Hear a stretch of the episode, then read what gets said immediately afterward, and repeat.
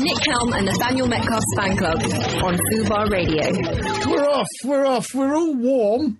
Um, Natalie was just about to tell us how warm she is, and Nathaniel's warm. I'm cold. Oh, yeah. Um, but I'm. Yes, I'm uh, warm up. I suppose.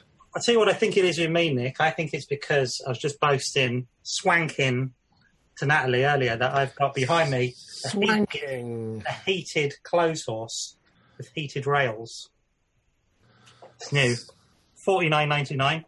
Well, it's uh, so you've, you're renovating your laundry room then. Well, you know, just the, the other one basically collapsed. So we've we've replaced it with a new clothes horse, which has heated rails. Um, okay, so it's a clothes horse with heated rails. What And that I- really, but what that does is um, it, it dries your clothes quicker, right? that's the idea. Yeah, yeah, yeah, yeah. I remember I used to have heated floors. Oh yeah. David Trent used to visit. I mean, I am a mess. Uh, as as humans go, I you know, if it's not, if it's if there's not, I don't know. I, I, I struggle with daily things. And I don't- laundry is, I think, laundry is the absolute. I mean, you do it every day, right? I love it every other day. Laundry is the worst thing for me. And in actual fact, I've got a whole bunch of clothes and, um, well, I'll wash the clothes. I've got nowhere to put them. I've got no storage in my flat, which is part of what I've been sort of like aiming to sort of deal, you know, sort out. And so I will wash clothes and then I will leave them in a pile and then the pile will get moved round and round and I just step over the pile of clothes because I've got nowhere to put the clothes. I'm just going to throw all my clothes out. I've, I've just I, I've I've bought myself a velour tracksuit, which I am going to wear every day. And when that gets dirty, I'm going to buy myself another velour tracksuit. I'm just going to wear velour tracksuits now. It'd be like you're in Goodfellas. They have those, don't they, when they're relaxing at home? Yeah, or a um, 90s Missy Elliott video. one one of the two. Um, I think that's a good look for you. I think that's uh, We'll, we'll see. I'm looking forward to it arriving. It was, um, but yeah.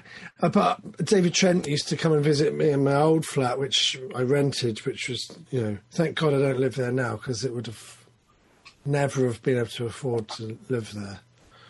But um, I lived in this. Uh, basically, me and my girlfriend split up. um, I needed to move to uh, my own flat. I was staying. I was living at hers, so I had to find my own place. And um, uh, m- my agent helped me, which was very good of her, which is beyond her job. Uh, and she found me.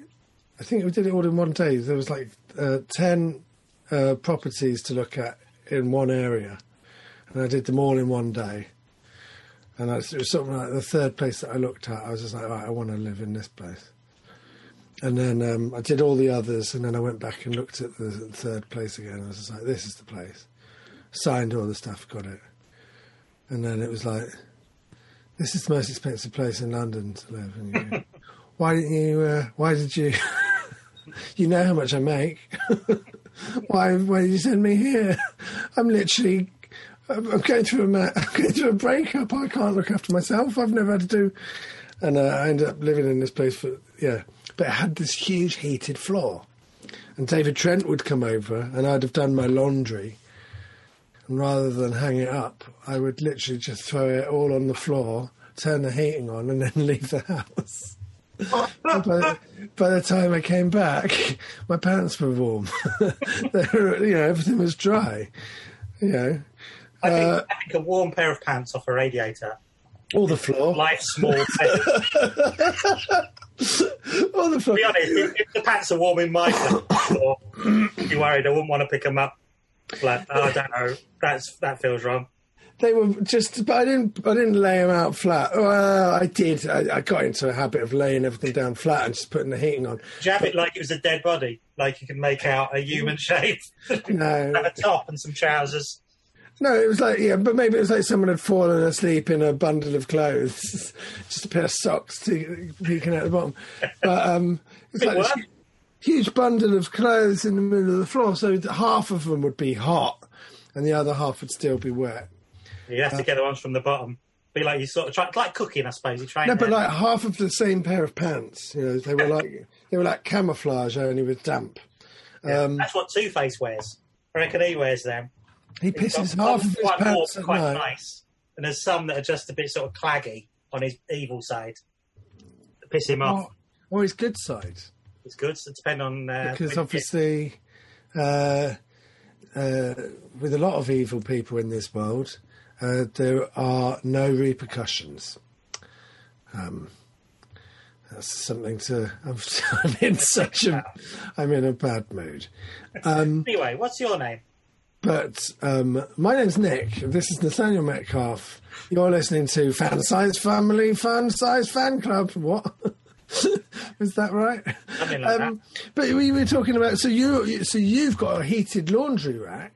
First rule of fan club: tell your friends. Second rule of fan club: tell your friends. For the love of God, just tell your friends. So you got a heated laundry. Yesterday, and now I think it's on now. Uh, but I think now I've realised. I kept thinking, oh, it's a bit hot. I think it's. I think it's also obviously heating the room as well. Yes, well that's well, it's It heated. makes sense. Uh, but so I'm think might be too hot. I might have to go and turn it off in a bit. Um, It, it works.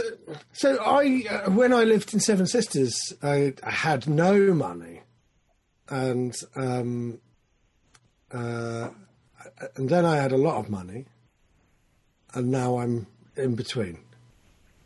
Not. It's not Seven Sisters, but it's not the, the glory days of uh, Uncle Heavy Entertainment loaded. Uh, eat your heart out. Bang, bang, bang, bang, bang, bang, bang. Now it's like the Fubar years. these are the Fubar years. These are the these are the COVID slash Fubar years. Um, but um, but when I lived in Seven Sisters, there was no money, and uh, we couldn't afford heating. So so in terms of laundry, must I've, t- I must say this so many times, but we had one pair of trousers. If the trousers got dirty, you would wash them and cancel all of your plans. and then you'd let it drip dry on a cold radiator. and um, It's on a cold radiator. You can put them anywhere. yeah, but it hangs on a radiator, doesn't it? yeah, yeah. Well, you might the, anywhere that we've already established that is that it's in a ball on the floor, and unless it's a heated floor, what's the point in that? Yeah. You just get a wet carpet. I tell you what, if they're not dry by winter, we'll put the heating on. How's that? Um, we couldn't afford the heating. We didn't. I don't even know if the heating worked. What we ended up doing, or what I ended up doing, and I can't. I've always had like this um, deep-seated fear of electric blankets. What you mean. I think the old ones were dangerous. You'd hear horror stories of people falling asleep with their electric blankets on, and but um, I bought myself an electric sheet. Uh, and then what you did was you could sit in. This is 2008 or nine. You'd switch your electric heat sheet on, and you'd keep yourself warm in bed. Then you wouldn't need to heat the rest of your house. You could just literally heat your your, your bed and keep warm that way. And now I'm in a position where I've got this flat which is very cold with huge windows. So you know it's um, it, it catches you by surprise because you're in bed and it's all very warm, and you come out of bed and then your whole bed, your whole house is absolutely freezing. It just makes you stay in bed for longer. but there's nothing to get up for except for obviously See if the trousers are dry. Fat fan club once a week. Third week in a row I've been late in my own flat. But it's a different reason every time. Okay.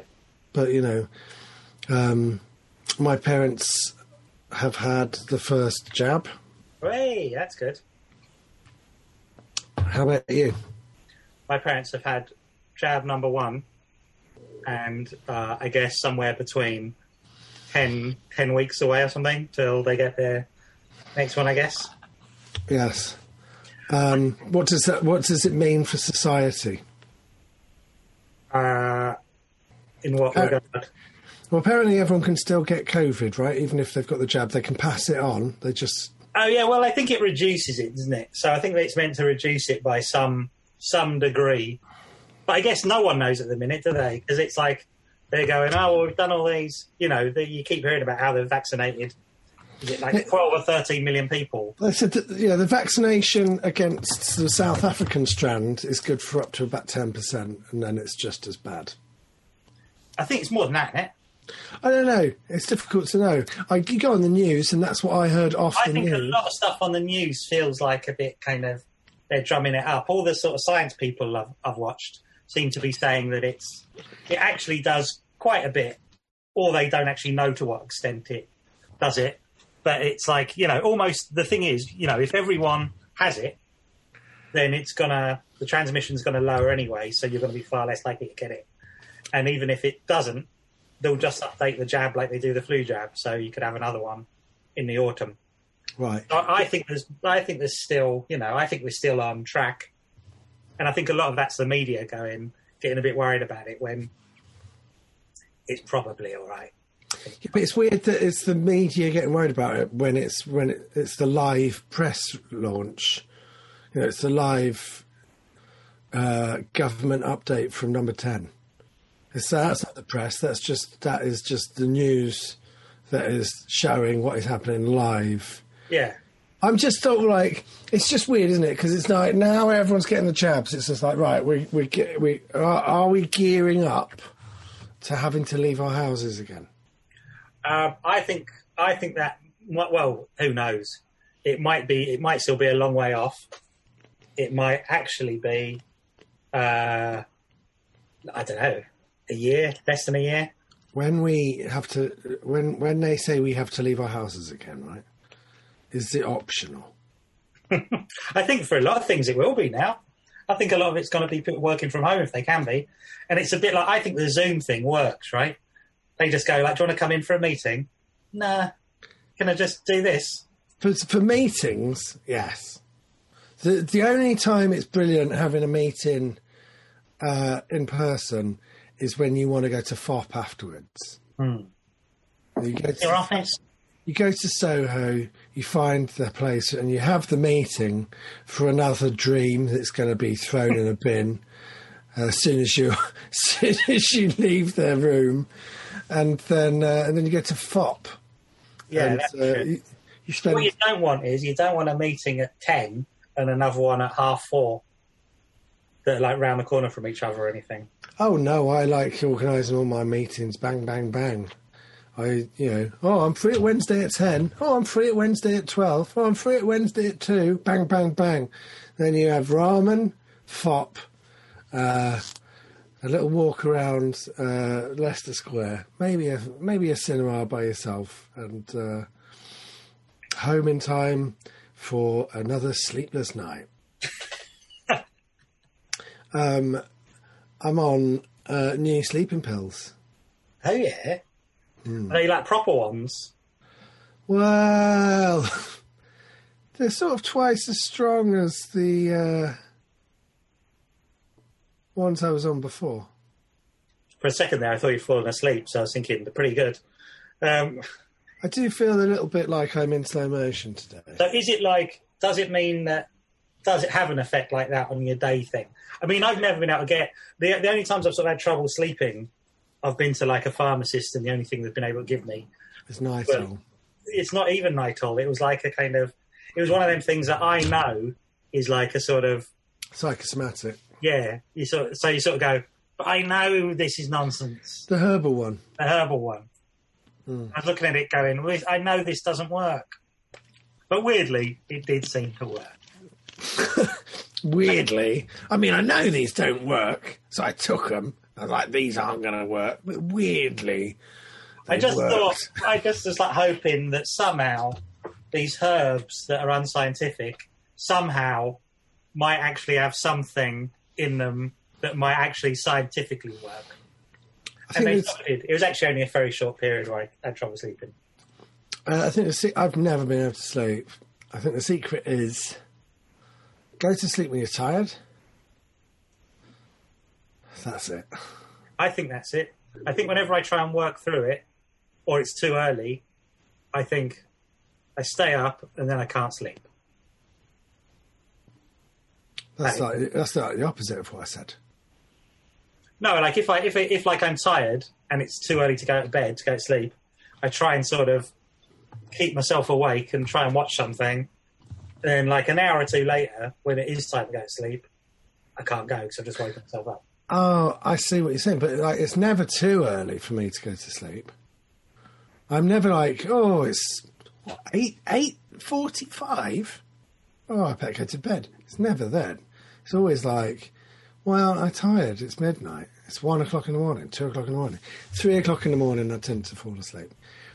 I was on these sleeping pills that didn't do very much, uh, and it was like a luggage carousel, where uh, you're waiting for your luggage to come along, and you see your luggage, uh, and then you go to get your luggage, but you miss your luggage, and then you just got to wait for the luggage to come around again.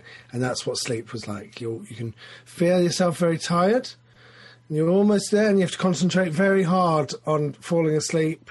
And then if you miss it, you're wide awake, and then you've got to wait for the cycle to sort of like complete itself again. Awful, just terrible. I found a few things that have helped. Is everybody? uh, But what I saw a tweet yesterday, and someone was talking about sleeping. So is everybody having difficulty sleeping in lockdown? I now am not because I don't have a regular routine and I don't really have to get up for anything. Yes, but not just you, Nat. yeah, no, but but no one else can hear you. Well, Yes, they can, but they can only hear you in the future. Yeah, but I'm asking you about everyone else because you've already said that you have absolutely no qualms in going to bed at seven o'clock in the evening. Funny enough, I think the, the pills I took were called Qualms or something like that. Calms, Maybe it was carbs. calms, aren't they meant to stop you from getting stressed out before an exam? Uh, maybe it's that. Maybe it's a similar thing. Um, well, I think that's a problem. I think I don't have a routine at the minute. They stopped me from get, getting stressed out before an exam, but when I was taking the exam, I was completely naked, and my pens were made of sausages. Um, then I realised I was dreaming. Um, so, um, yeah, but what are other people? Do you think other people are having? Yeah, Nat- Natalie's saying yes. Zopiclone, Zopiclone. Uh, tell me, Natalie, Zopiclone. I think the one I'm taking begins with a Z. Does a Z? Hello, hey, uh, hey guys. It's with a Z. I'm drinking some Mountain Dew and eating some Three Musketeers bars. What's that? Um, is it All Saints song? Yes, I know what you mean. It's such a good song, and they do it. They do. They say Z. The alphabet runs right from A to Z, and then later on they go, the alphabet runs right from A to Z, and they have another rhyme, and you go, that's great. That is great. I love it because you're kind of like they're not just completely selling out for an American market. It has uh, artistic value to it. They're rhyming with Z and Z. One of the best rhymes in one of my songs, and I don't talk about my stuff that often. One of the best rhymes in one of my songs is where you think it's going to rhyme with uh, Z, but it doesn't. It rhymes with Z. Oh, that's nice. Can't remember what song it is. If answer's on a postcard, I'm so spaced out. Uh, I don't know, uh, Natalie. You can keep writing stuff with Z's on it, but um, they're upstairs next to my bed. I'm not gonna. I'm not gonna stop a broadcast to um, have a one-way conversation with you. But people, apparently, people are having difficulty sleeping. I think it's because um, people aren't out and about and like getting exhausted, but also there's a lot of stress involved. Anyway, have difficulty sleeping. Um, uh, I've just stopped trying to go to bed normal times. I'll go to sleep about three o'clock in the morning. What I do is I play um, uh, word games on my phone whilst watching Grand Designs, and just as I'm about to, just as I'm about to fall asleep, I'll switch on um, oh, RMSI. What is it called? I know what you mean. What is that thing called? Jordan Brookes' favourite thing in the world. Yeah, what are they called? I know what you mean. ASI, ASMR. ASMR. Switch on one of them of uh, a thunderstorm on Jurassic Park. It's, it's three hours long. And I've told you this before, right? I think you have, isn't it, from an audiobook or something there? No, it's not an audiobook. It's uh, just a thunderstorm on Jurassic Park. Someone's gone to Jurassic Park with some sound equipment. They've uh, launched themselves up in one of them high hides from the Lost World novel by Michael Crichton. Sure. And uh, they're up there in the trees, and you can hear the rain, can't you? You can hear the rain pitter pattering down in the trees, and there's thunder in the distance. Mm-hmm. And uh, and then every so often you can hear a brachiosaur just go.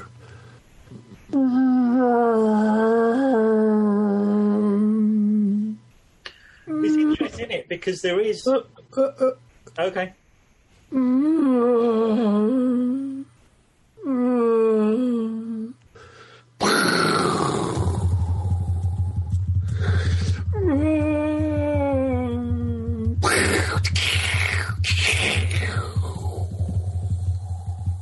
Sounds more like a drum roll than rain, but that's the corrugated roof of the high hide for you. Yeah. That's nice. I would have thought being in hearing the sounds of Jurassic Park would be kind of a bit worrying. Because, you know, as the as the rating suggests, it does contain some mild peril being in Jurassic Park. I don't know if I'd like. It's important to remember you're not in Jurassic Park the movie, you're in Jurassic Park the place. So it's before anything's gone wrong. It's the dream of. It's um, John Hammond's dream of Jurassic Park. Well, I think you're more on sort of like a fact finding adventure. It's. Uh, do you know the best part of any film, any book is the beginning. The best, the best Lord of the Rings film is the first twenty five minutes of the first one, when they're just packing lunch. You know, they're like, going, don't know that's. So you think would Jurassic Park be a better film if it just ends with like Sam Neill going, "Oh, what do you think, Sam?" And he's just like, "Fucking brilliant." on paper, He goes, on paper, it looks like a bit of a nightmare. Um, I'd "To be honest, probably, I had a brilliant time. I'd probably put a few more safety restrictions up. Maybe a sign. If you know, you can tell people. You can tell people again. You can tell people three times. But if you put a sign there, then it really drills it home. A big sign saying "Don't walk through the electric fence." Yeah. Um, aside from that, I thought it was great. I like the fact that you've got different price ranged restaurants. Um, I think it's great. I think the merchandise is a little expensive, but you know, I suppose if you're staying in Jurassic Park in the first place, you've got the money. You know, um, there could probably be a few other things non-dinosaur related on the island. You know, for TripAdvisor rating. Monday to Monday to Monday to Thursday when you're not feeling like going to the park, but TripAdvisor, I'm I, what's that out of 5 Mhm. I'm going to give it a four. Oh, cheers. I thought it was really good. Um, I thought it was really good. Uh, and if, uh, uh, well, my name's not Alan Grant. That's the end. Just can't work these bloody seatbelts. Ah, that's him leaving. It's a call back to the beginning when he couldn't work out the seat how the seatbelt. Right, it's not a good ending. Do you know that I've told you this before, haven't I? The uh, seatbelt thing is is meant to be kind of like a metaphor for the film. No. Uh, you get a male part of a seatbelt and you get a female part of a seatbelt. Right. The female part of the seatbelt is the is the is the clasp, Oh, and the male part of the seatbelt is uh, the bit that looks like a dick. yes. Yeah. So you stick the dick into the clasp, Yes. um, and um, that's the male and the female part. But in Jurassic Park, um, all of the dinosaurs are female. yeah. So when he's on the helicopter, he's a paleontologist that just doesn't like the modern world. He seatbelts. He's also a man. He's a man, and he doesn't like seatbelts. And uh, so what he does is he gets two female seatbelts, ties them together. Life finds a way. Ah, I like that. Yeah, Nice, nice It's, it's like a little, it's like a little visual metaphor for the rest of the film. You, you've seen it, but you haven't maybe worked it out for yourself. Um, I think that I love. it- I like Robinson Crusoe at the beginning when he uh, is in a shipwreck. Swiss Family Robin at the beginning when they're in a shipwreck. You know, uh, let, uh, Journey to the Centre of the Earth when at the beginning when they um, when they pack for dinner. You know, there was like, well, we're going to need 30 yards of rope. We're going to need some uh, boxes of salted cod. We're going to need a cask of uh, brandy and, you know, some Hessian socks, a flint pickaxe for climbing. You know, there's always like this list of kind of like stuff that they need. And they're always like really like old fashioned, archaic things. You know, a matchstick and some water for to to make a compass. Why not a compass, grandfather? Because we're out on in the wild. You know, stuff like that, isn't it? Twenty thousand leagues into the sea. No, not read or seen that, but I imagine it's very Oh, similar. I'll tell you what, the, the, it's a treat. The uh, Twenty Thousand Leagues Under the Sea. Well, the film or the book? one. Disney. I've not. I've not read the book. Well, Kirk Douglas. Kirk Douglas, James Mason. I saw it. Go on. Just, I'm just saying, it's a hard recommend. I've seen it twice in the last year, I think. So I enjoyed Yeah. it so much. There's a scene at the beginning uh, where Kirk Douglas turns up with two women on his arms, and then he gets on the submarine, and he was just like, "If I'm going to be spending the entire film in this sausage factory, uh, I need people to know that I'm all man." so The shape in it, it's like he sort of, he looks like Popeye in it. His shape is basically exactly the same as Popeye. He's Yeah. got huge kind of like torso that goes down into this sort of very kind of thin waist. I think he's sort of that kind of, it's kind of a body type you don't really see now, but I reckon it's kind of like a male ideal of that time. I think he probably looks like those sort of 50s bodybuilder magazines or something. So you go, no one looks like that now. But you, it's also weird that you kind of Kirk Douglas, even though he was making films up till like, you know, seventies, eighties, as as a kind of aging leading man, you don't really get to see what he looks like. Where he's like, God, look at him. He's like a proper muscly bloke in in the sort of late fifties, early sixties. yeah, it's impressive.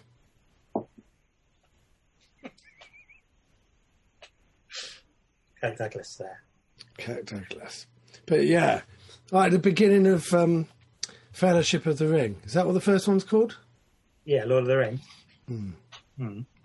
And Sam's like, we, well, we better, we're going on a quest, Sam. Well, sir, we better pack some sandwiches. And that's what they're doing it. They make the first 45 minutes of the first Lord of the Rings film is Sam and Frodo making sandwiches. I'll be honest, I really struggled with that first Lord of the Rings film when it came out. Oh, it's just them when they're making sandwiches. You know the one. It's basically the, Well, what should we have on Tuesday, sir? Uh, why not um, peanut butter and jelly? Well, we're having them on the Monday. Oh, are we? Um, well, I guess uh, ham and mustard. Certainly, sir. Certainly. Pass me the bacon foil. And, you know, they like wrap up all of their sandwiches, don't they? Baby bells to keep us going on the journey, sir? Or would it be cheese strings? Why not both? We're going on an awfully big adventure. All right. So you had a couple of spicy pepperonis to bring things up on the way. And, you know, they, they spend the first 45 minutes of the film packing packing those uh, lunch boxes, don't they? Uh, one of them's got a Knight Rider lunchbox, and the other one has got a, a, a get along gang lunchbox because it was such a long time ago, way back in the 80s when they went on this adventure. They set off, don't they? And uh, they're not 10 minutes down the road before Sam's eaten all of the sandwiches. Uh, and then they're in all sorts of trouble eating berries off the. But these are sloe berries, sir. They're awfully bitter on my tongue. They taste like eating powder. Which was uh, a, a quote from this week's Rick Stein. Uh, or it could have been a Rick Stein from many moons ago, uh, but I saw it this week. Uh, anyway, those are the best parts of any adventure. The middle part of every adventure is always uh, an elf skateboarding down a portcullis uh, in the middle of a big fight. That's the middle part of all of these things. It's It rubbish, all like a computer game. absolutely rubbish, and then there's, it never ends. Uh, but um, but the best part of every adventure film, my favourite ever was um, Famous Five Valley of. Oh, I've talked about this. Famous Five Valley of Adventure, and they just had lots of tins of tinned ham, tinned pilchards, tinned pears, you know, and they would uh, steal from the supplies of their enemies from the back so as not to draw attention to it. And they would f- have midnight feasts of spam and prunes. What an adventure those five kids must have been on. I just always think that they're the best. It's true. You've given me a nice warm feeling. I, I, I, I do. I think those those things do do have that kind of effect on you that you do almost go. "Oh, I quite like to be out and eat some pears in tins or something. Imagine, imagine being on Jurassic Park in a high hide where it's safe. You're not with a bunch of uh, ecologists that are messing things up. You're not with a bunch of evil InGen scientists. Yeah. You're not with a chaotician. It's just you and um, uh, Marty McFly's girlfriend and you're in the back of his two by four by four, and um, she goes, "Where's Marty?" And you're like, "I killed him," and you're on Jurassic Park, um, and it's raining very heavily. And it's there's thunder and lightning, and in the very distance you can hear what might be a threat, might not be a threat. It's a dinosaur mooing or calling. Hmm. And you just think, well, there are problems out there, but they're they're very far away and they're for another time. At the moment, we're safe, we're warm. It's raining, but we're not in the rain. Good night, Jennifer. That's when you go to sleep. That's when you go to sleep. She doesn't, obviously, because you've kidnapped her and she's absolutely terrified. But You kill the boyfriend. and she and she's on Jurassic Park, and you've killed her her time traveling boyfriend. But um, but but you're all right. First time you've slept in years. It's time for a song. This is the new one from. Um, well, you you can probably guess who it is.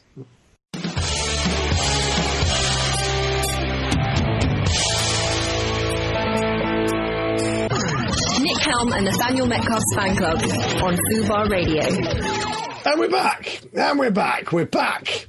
We're all social debris. Um, uh, we are. b- We're back. And do you know what? Not only are we back uh, during this show, and we're back this week. We're back. All. Do you know where else we're back, Nat? No, where are we back? We're back in the fucking charts in Malta. We're number 45 in the Maltese fucking comedy charts today. Yes, that's what it is. It's comedy, is it? Oh, comedy. And in Ireland? And Ireland, we're at fucking 76 in Ireland. That's all right. That's close to home. I don't know why that should feel better than Malta. It doesn't.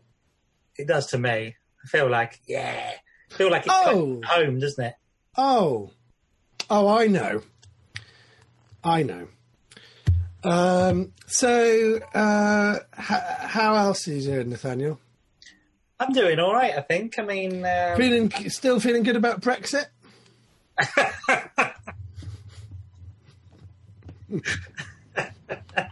well, you know, we've rolled out the vaccines, Nick. I mean, it's uh, Yeah, going well. Boris and Co are finally coming through for you, so that's not bad.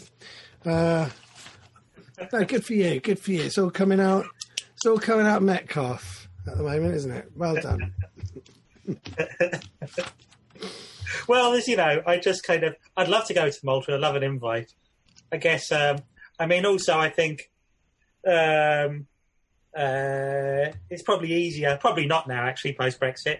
But I was saying there's even a chance that you know I could do a gig in Ireland. Probably it's not beyond out the question, is it? Someone could invite me. It's quite quite easy to get to. Malta You're going to go back more of a more of a, a mission, doesn't it? Are you going to go back to doing gigs?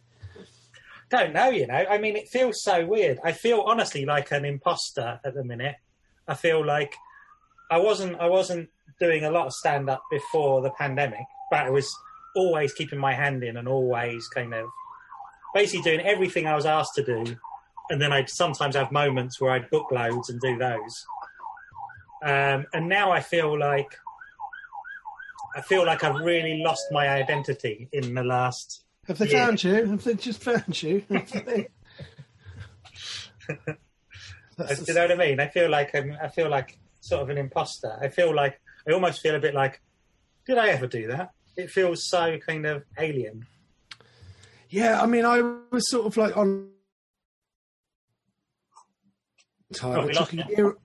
You've lost me.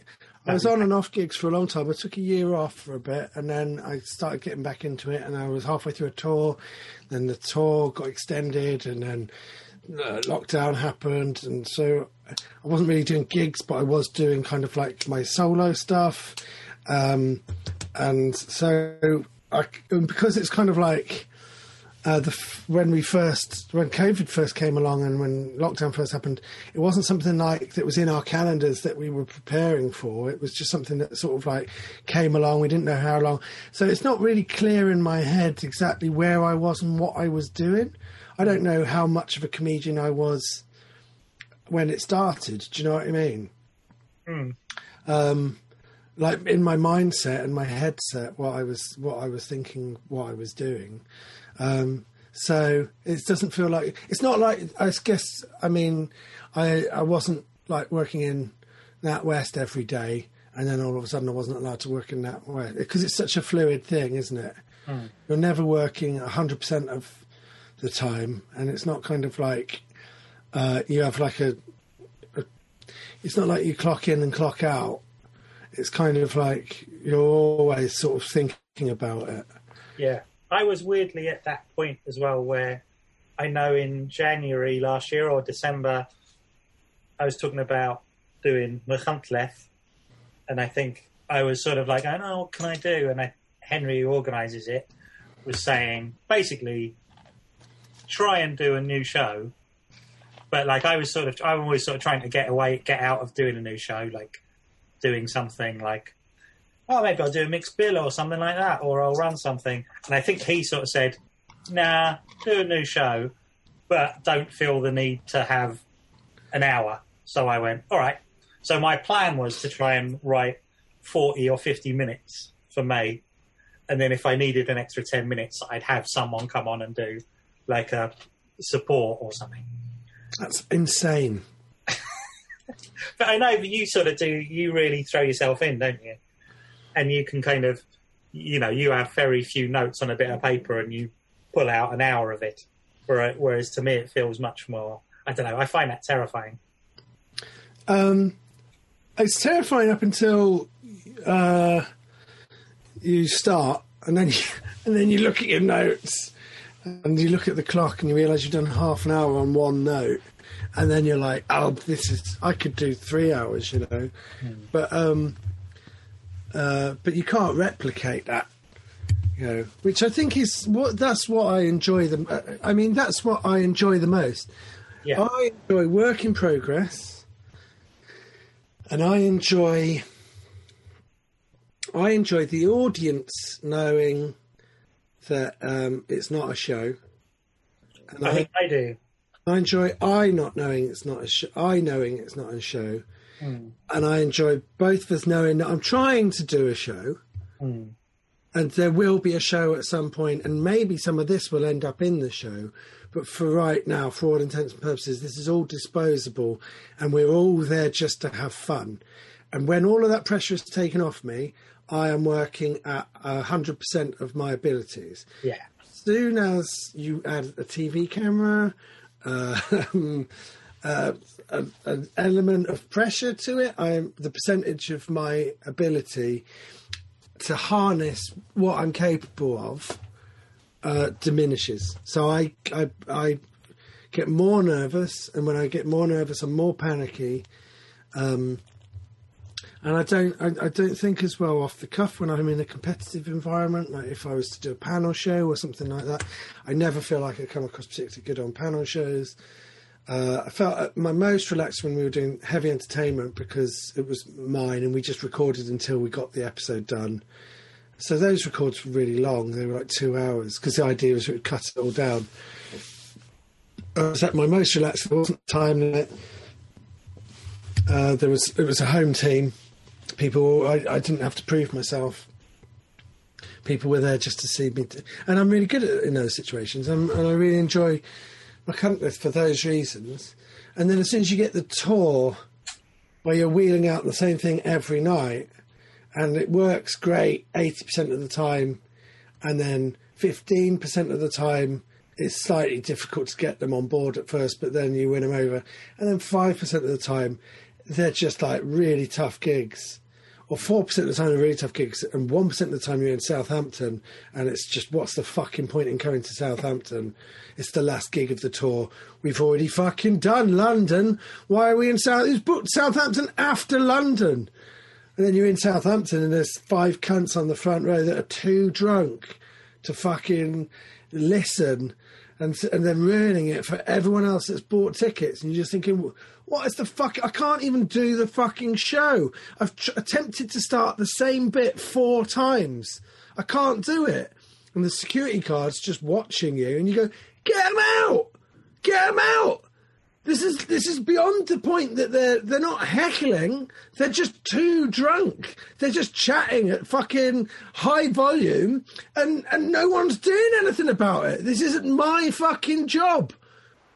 Um, you know, don't miss that. uh, I really, I really loved like I, I really loved that. It, but you know, when someone like Tommy Tiernan would do like um, a whole month or like a tour of like, oh, I'm going to do improv every night. I remember that was a thing, and it was just kind of like people like going, "Oh, it, it didn't work tonight," and it was really hit and miss. I think because what you've done is you've taken something that's meant to be work in progress, and you've made it into a show, and then all of a sudden the pressure's back, where it's like, yeah, it's improv, but people are still expecting an hour of comedy because this is the Yeah. show. Whereas what I like is the fact that you go, it's work in progress. It probably won't be very good. And then it's always, I would say, with my work in progresses, the ones that I've done, I've always, uh, I did Machynlleth one year where I did um, eight, eight work in progress shows. They're an hour each. And like you said, I'd go on with a few notes and I'd do, because I was, I was prepping heavy entertainment, so I needed six episodes that were all on a different subject. And we did uh, six hours, and then I worked in another two for rollover material, just in case we ran out of time at any of them, and I could kind of like do like a collection of stuff that we didn't have time for, or um, I think one of them was that, and then one of them was like um, an alternative subject matter.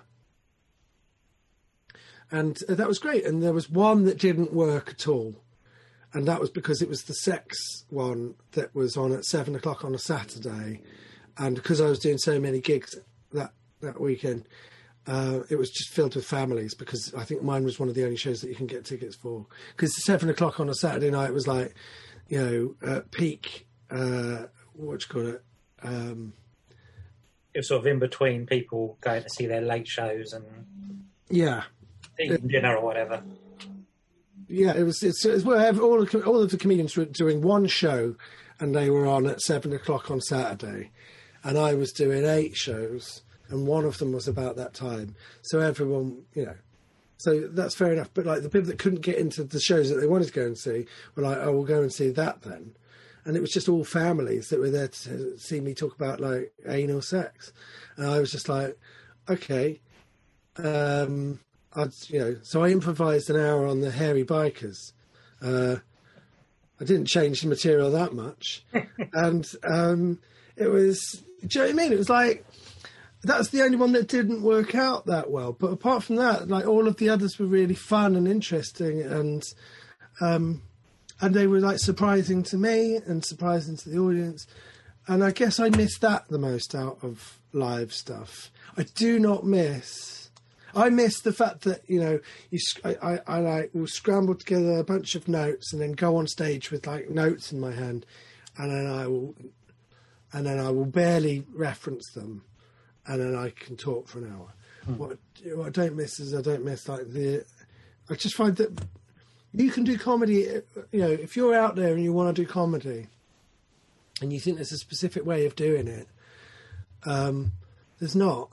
There's not a specific way of doing it. I have had people telling me, like my whole career, that I'm doing it wrong, and um, uh, and unless unless you're just absolutely not making people laugh, uh, and as self-deprecating as I am, I mean, if I didn't, if it, if I wasn't, if I couldn't make people laugh, I wouldn't do it.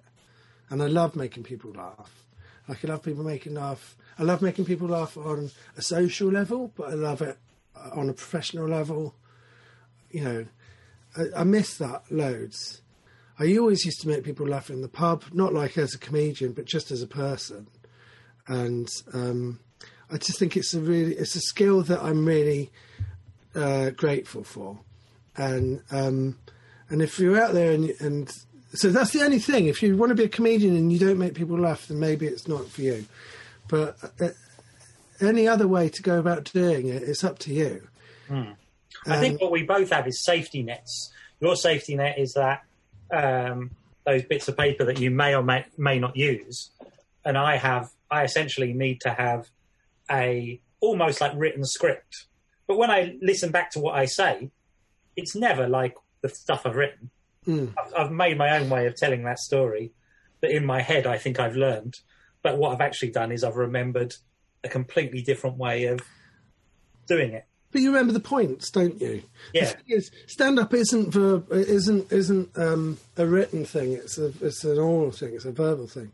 So you know, my writing voice is different from my speaking voice. I wrote a thing about Christopher Plummer and the Sound of Music this week. You know, such an important film in my life. I don't know if it was the first film I ever saw at the cinema, but I know it's one of the first that I'd ever seen at the cinema, and I know that um, uh, I've always loved it. Um, and I wrote about it, and then I reread what I'd written, and it was very flouncy, and I would never say it out loud. And in actual fact, if I'd heard myself say it out loud like that, or if I'd heard someone else say it out loud like that, I'd have written them off as a ponce, right?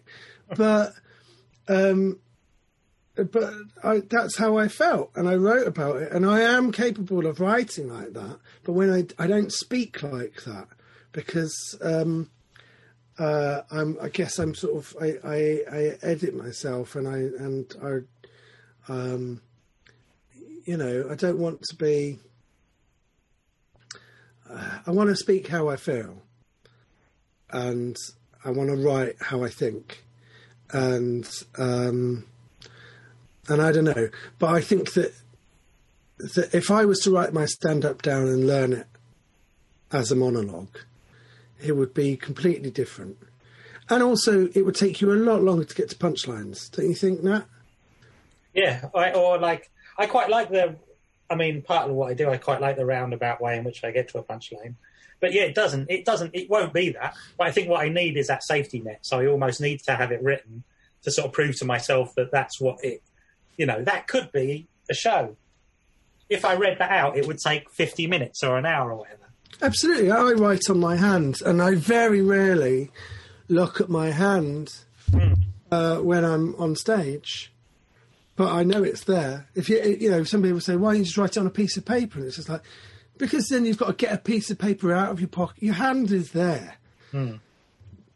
You write it on your hand; it's there. You know, you're not searching for a piece of paper. You just glance at your hand; it's there. Um, uh, yeah, and I think that, that I think that that is a that is a safety net. It helps me do the job that I do, and there's no one that's ever said that. There's no book that's saying that you can't do that. and it's kind of like that's what I need in order to do it. Um, And if you're out there and you're just kind of like bloody, I always just just think, fucking hell, how does Jack Dee remember an, a whole hour of material? And um, and then I did my first hour, and I was like, oh my god, that was remarkably Yeah. like um, I like my, my first hour. I'm not saying my first hour was good. It wasn't bad, but I'm not saying I can't remember it that well. I remember it wasn't bad, and I did a lot of poetry in there. But what I'm saying is that um, I found doing an hour so much easier than doing 15 or 20 minutes, and Me too. Uh, my memory is fucked. I can't remember. I can't remember. You know, lyrics. I can't remember um, words. It takes me ages to get kind of like scenes learned for when I'm acting and stuff. And um, and so the, so one of the biggest uh, intimidating aspects of stand up was how do you remember all that stuff? And you do, you do. Yeah, last Edinburgh, I, you know, I two weeks before Edinburgh started, didn't know it, and I was really worried because you start thinking, I'm sure last every other time I've done this, it would be like I'd have known it by now.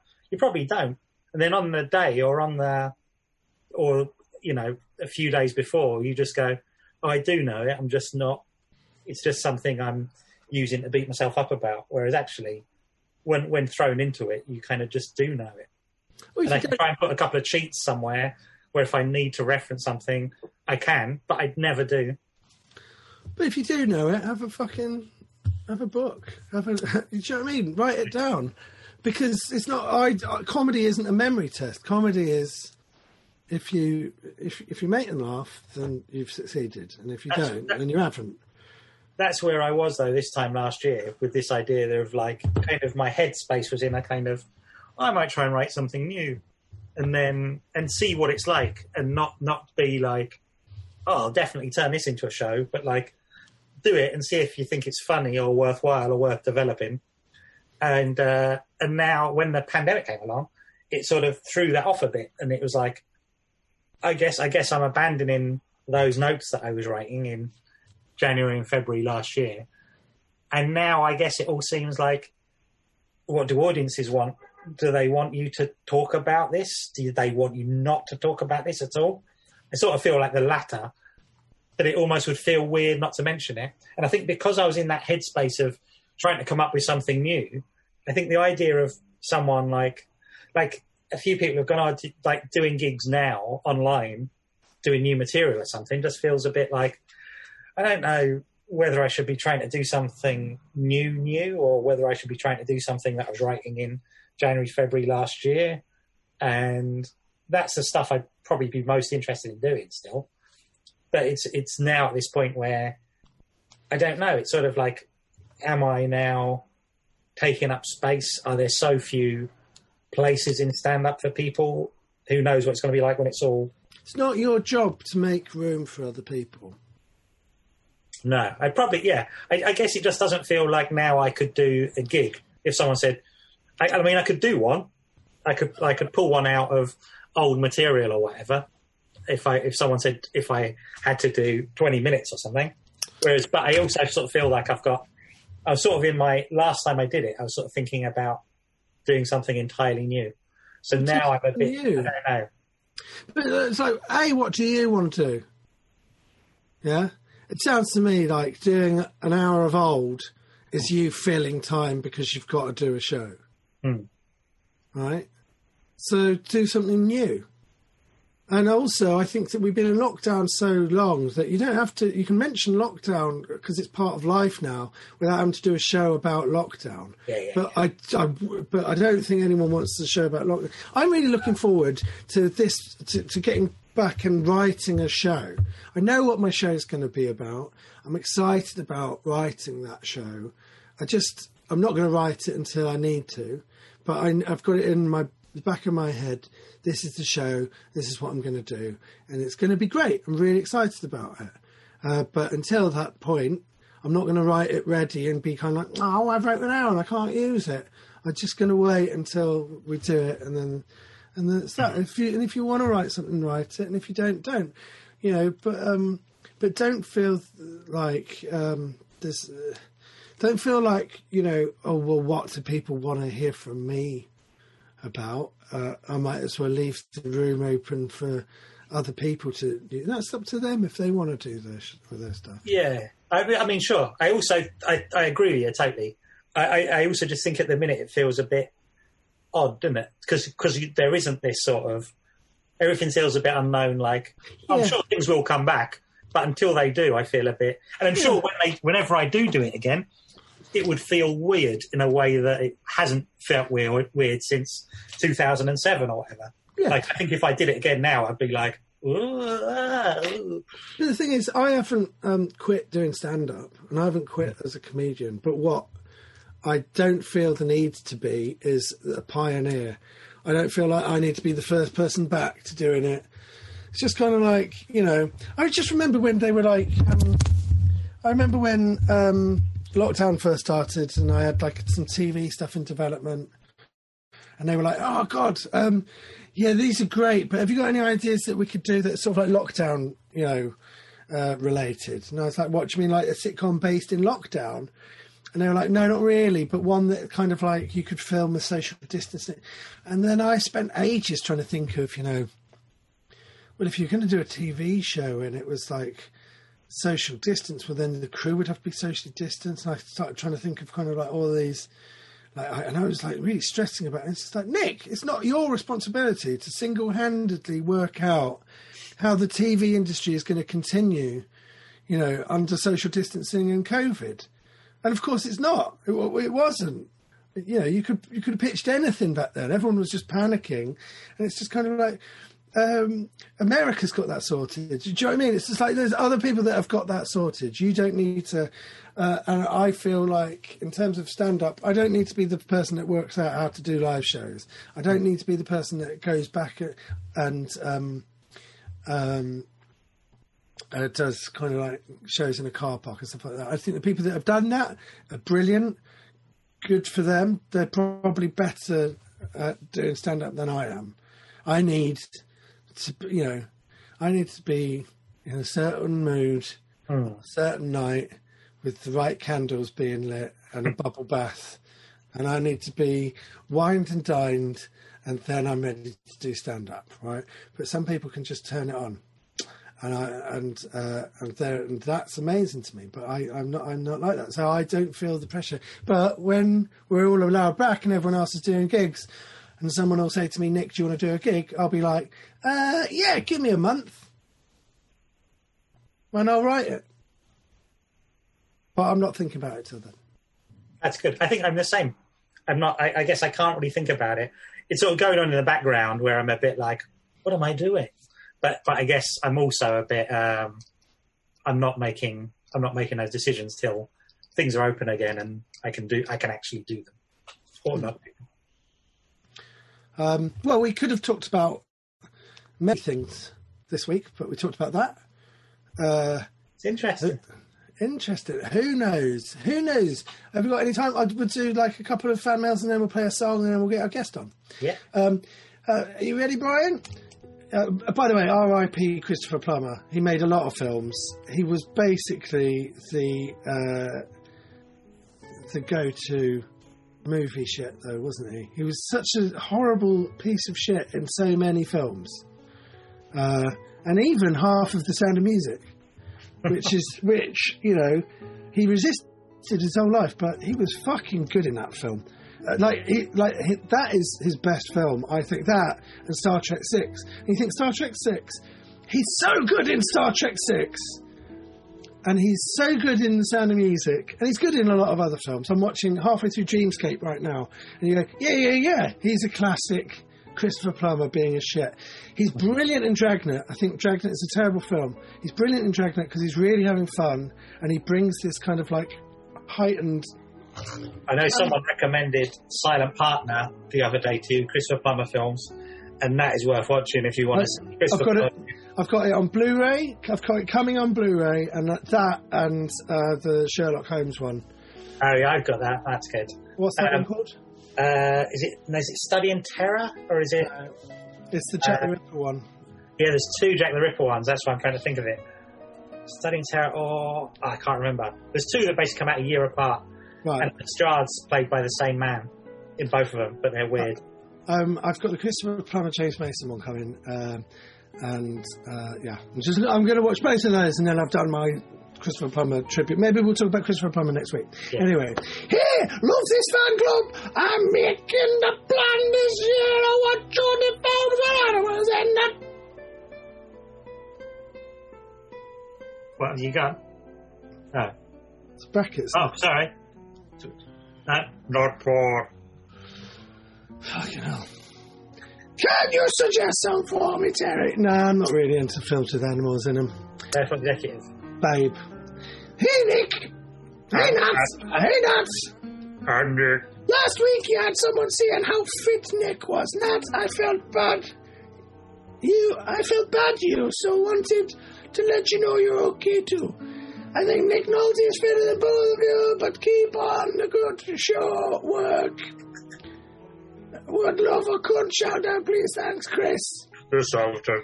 Uh, bad news for you, Nat. Um, you've got a guy that has terrible sentence structure for a start that thinks you're fitter than me.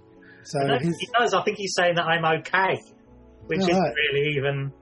I think it's like a backhanded compliment. It's, it's kind of like the whole thing's a backhanded uh, letter, really. And then he's telling us both that Nick Nolte's. I mean, it depends what era Nick Nolte. If you I were like that. saying, if you're saying Three Fugitives Nick Nolte, then absolutely fine. But if you're saying Hulk Nick Nolte, Oh yeah. then please forget about it. Forget about it, yours. Uh, Dear and Nat, big fan of the show, and all you guys. I was looking for one of Nick's DVDs on eBay the other day and came across some interesting merchandise, and I glued some screenshots out. I was just wondering if you knew about them. All the, I think that's what we've uh, had to, uh, today. Yeah. Uh, thanks, Blake. Kiss. Dear Nick and Nat, how are you doing, boys? What are you doing for Valentine's Day? I remember that last year you had Ramesh on. That episode was so funny. Thanks, Holly. Yeah, we've had a lot of funny episodes since. Hi, Nick and Nat. I recently watched The Deadly Code and I loved it. Have you watched it? In the film, John Malkovich plays the gangster grandpa that everyone should have. Do you like him as an actor? I love him. Cheers, Matt. I love uh, John Malkovich. Yeah, I don't know the film though. Don't, Don't know the film at all. What's it called? The Deadly Code. Yeah. We're both going to watch that and we'll talk about it next week. Murder by Decree is the. Murder by decree. Right, okay, we're going to play a song and then we're going to get our guest on. Yeah. Uh, thanks for your mail. Keep it coming in.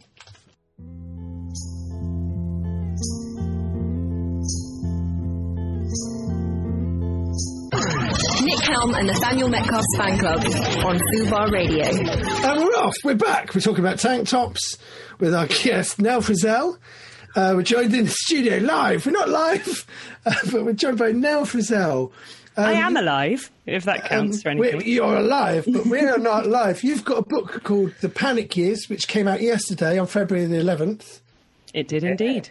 Because that, that's the most professional thing I've ever done now. I've, Oh, well, and that- I've- I feel I've- like I'm in. Oh, what's that film that's all told backwards by writing on his arm? I feel like I'm in that. Memento. Memento. Memento. Yeah. Uh, yeah, they've uh, remade that with olives. Uh, it's called Pimento. So, um, uh, what we were just talking about tank tops. I think it's worth pointing out that a tank top in America is a vest. Uh, yeah. Sweater vest. No, just a vest. Oh, just a vest. So what Bruce Willis wears in Die Hard is a Is tank, top, It's a which is grubby white tank top. why, why? What Why? is the tank in tank top? I think it's because you're like a tank, right? Or is it because that's what you might wear in the military under Or your when you're um, under your Fueling up a train. Yeah. I wonder. Well, Natalie, could you look at why what the origins of the name tank top is? I think the vest is. I just. I think Because that- t-shirt is that it's the shape of a T, isn't it? So tank, but tank top is not the shape of like a armored vehicle. No, I think if in a, if in America a vest is a tank top and it's it's just flipped, right? So here we're a tank top is a, Yeah. a jumper without arms, whereas in America that's a vest. So then is a vest what we'd call a vest here called a But vestment top? is an older. Vest must be from vestment. Vestment, the French Latin word for clothes, right? But then pants must be from pantaloons, right? And so, Absolutely, absolutely. so Americans are right there, right? Okay, but so we've got we've got some sort of answer here. It is named after tank suits one-piece bathing suits of the 1920s worn in tanks or oh, swimming pools, like a tank. Like a That's a tank lovely. That's lovely. They could Yeah, be that. they could be called Pinewoods. Like we could have got a really good name. What's a pine? What's why You know, Pinewood? Pinewood's Pinewood Studios got that famously big tank that Oh, you can yes, they yes, do all the water yeah, stuff yeah, in. yeah, yeah, yeah, yeah. I once very nearly got photographed in that, and it didn't happen. Made me sad. I would have loved to. What was the, what was the situation? I was written. That's for me to know. No, I'd written a piece about swimming, and it was either they were going to photograph me in a tank in Pinewood, quite expensively, or I would just jump in a pond for free. And guess which one they went for? How would this be like for a Pine- Did you go to Pinewood? You got I didn't. No, I nearly. I near. I here's my anecdote. I'll give it to you again because it's absolutely fiery. I nearly went to Pinewood. Actually, I did on. cycle past Pinewood once when I decided to cycle from London to Oxford, maybe one of the two. Yeah, I cycled Right. past Pinewood But Studios. you said you they gave you the choice between No, no, no. I think the Pinewood and editor was the the picture editor was given the choice, and they looked at their spreadsheet and they thought we can throw this woman in a puddle. Fuck her.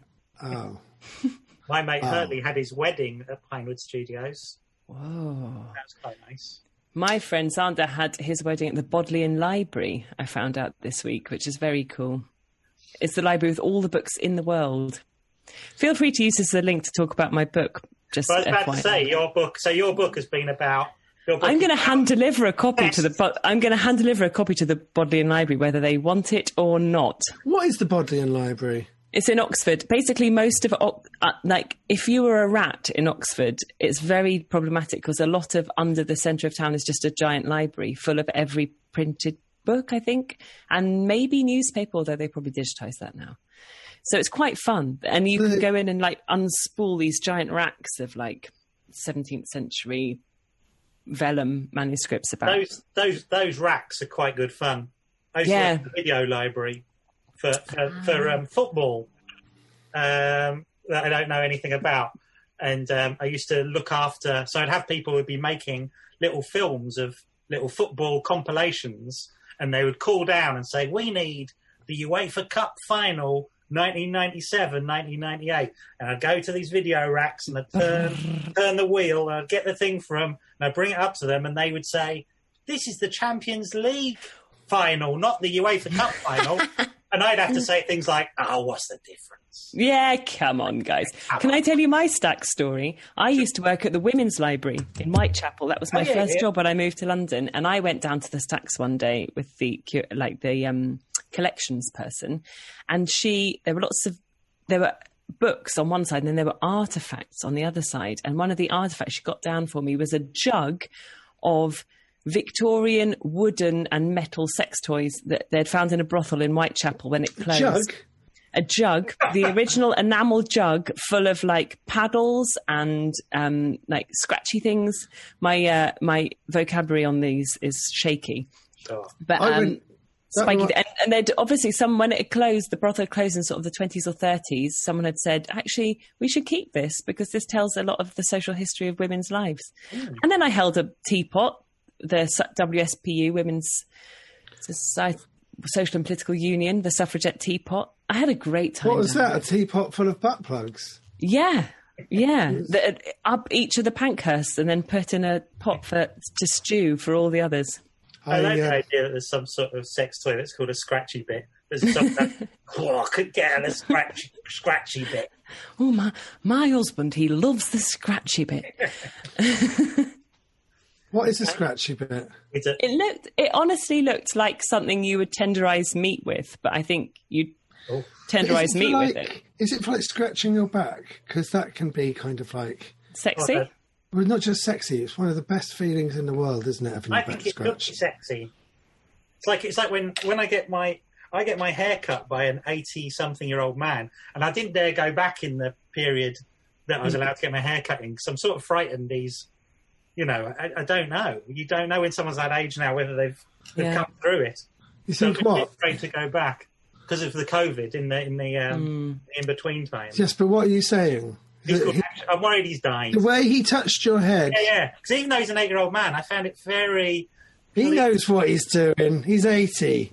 Things He that knows- here are some things. the That, here are some things that I would argue are physically akin to sex, and I'm talking like mediocre sex that I've experienced recently. Scratching a mosquito bite, absolute heaven, love it. Could do it all year. I wouldn't say it's mediocre sex. I'd say that's right up there with the That's right up there with the best. Um, Well, I've got pin- expert, and sometimes if I scratch that with a comb, I'm like, oh, God, I mean, it's a terrible thing to do. It doesn't help it.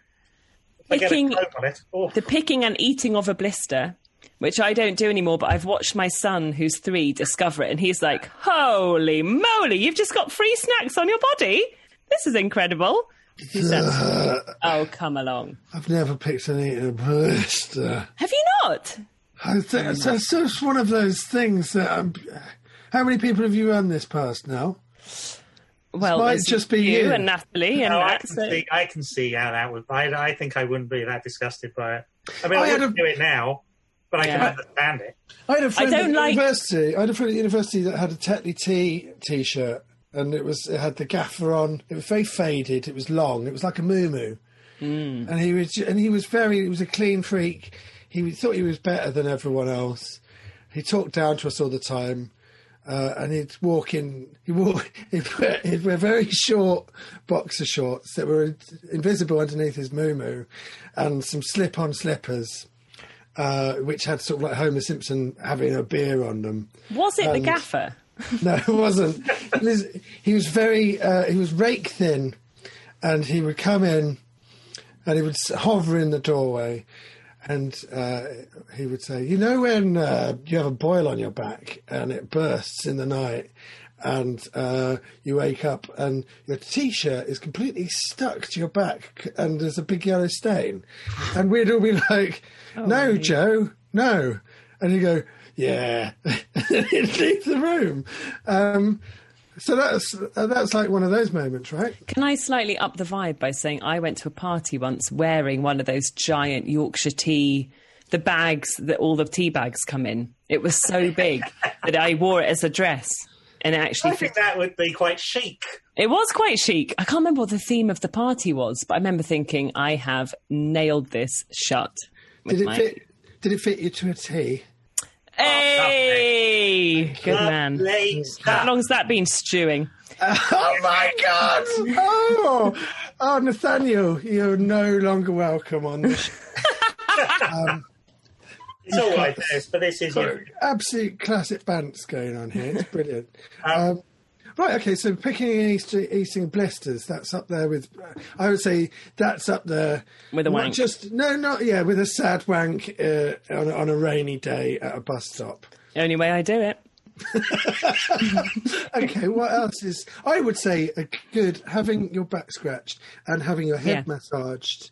well, I uh, guess up there your with- haircut is having a head massage. As I say, Angelo, who's the uh, Greek Cypriot man, is very nice. The other thing I like about it is he gives me a sweet when I've had my haircut. He gives me a boiled sweet. I've had this conversation, I think, with you, Nat, before because I used to get I used to get my hair cut by a like fifty year old Iraqi guy, and at the end, it was like a, ma- a man's barber, but I had such short hair that I was like, "What? I'm going to pay twelve pounds for a haircut." And at the end, he would give me a single white paper tissue, like an like a thing, and I never knew what to do with it. I had to, I sort I had no, sort of- I just didn't know what it was for. Like the, the tipping, the tipping thing was complicated enough, and then the tissue. I was like, oh, sh- like what do I do? I put more money? Like, is this for the check? Like, what do I do? So I would just fold it up and put it in my pocket and. Yeah, Well, it's, it's for it's for if you were a man, it would be to clean up. Those uh, head massages are. I'm- Oh, I'm that. see. I see. When you've unpicked your pocket and then you can just slip right through with the wet wipe. That is These, great. these are the I secrets of, of, of a man's world that, that no one really ever let me into. Do you know what happened? The best day ever at that hairdresser's was when it, I went to my lunch break and a man next to me was having his head polished. A bald man who'd had his head like wet shaved and then with a tea towel, honestly, like you do on a bowling ball, with his head polished like that. It was so great. And I just watched agog. of course. I mean, that's what they should put on at the cinema, right? Yeah. If that was a film, If there was a I'd film of some money to men see that. having their heads polished and women putting their makeup on, we would flock to them. oh, It should be uh, George Lucas would have produced it. What was that film that he made? A Curie, Cu- Marty. What was that film? Karis Mackie. Yeah. Well, no, you know the films that George Lucas produced of just stuff in slow motion. I don't know. No, I don't know. You know, he made three of them. you know, Star Wars. Um, yeah, that's right. It's just stuff happening in slow motion. It's like it's Yeah, like um, RSMI, ASMR, only visual. And I think the idea is that you're meant to take mushrooms. It's like IBM. it in the cinema. It's the. I, I feel like this. You know what the films are. He didn't direct them. He di- him and Francis Ford Coppola produced them. I They think like- I do know. The Grand Canyon, and you're flying over the Grand Canyon. Yeah, I do know. What are they? I know what you mean. Yes, they've got Yeah, weird they're, names. they're They like sound little lovely. visual things where They're, sort of they're really good. I bought immerse all. yourself. Immersive. Immersive. I was, I was kind round a friend's house and they were on in the background of the TV. And I thought they looked great, and I bought them, and I haven't watched them yet, and that was twenty years ago. But um, so they're they're not like urgent. I feel like we've we've gone even more than usual. We have gone off topic. Sorry. Now, So your book, Yeah. The Panic Years, Yeah. in uh, five words, tell us what it's about. A memoir of my panic. oh, there you go. That's not bad. Uh, t- tell us about your book.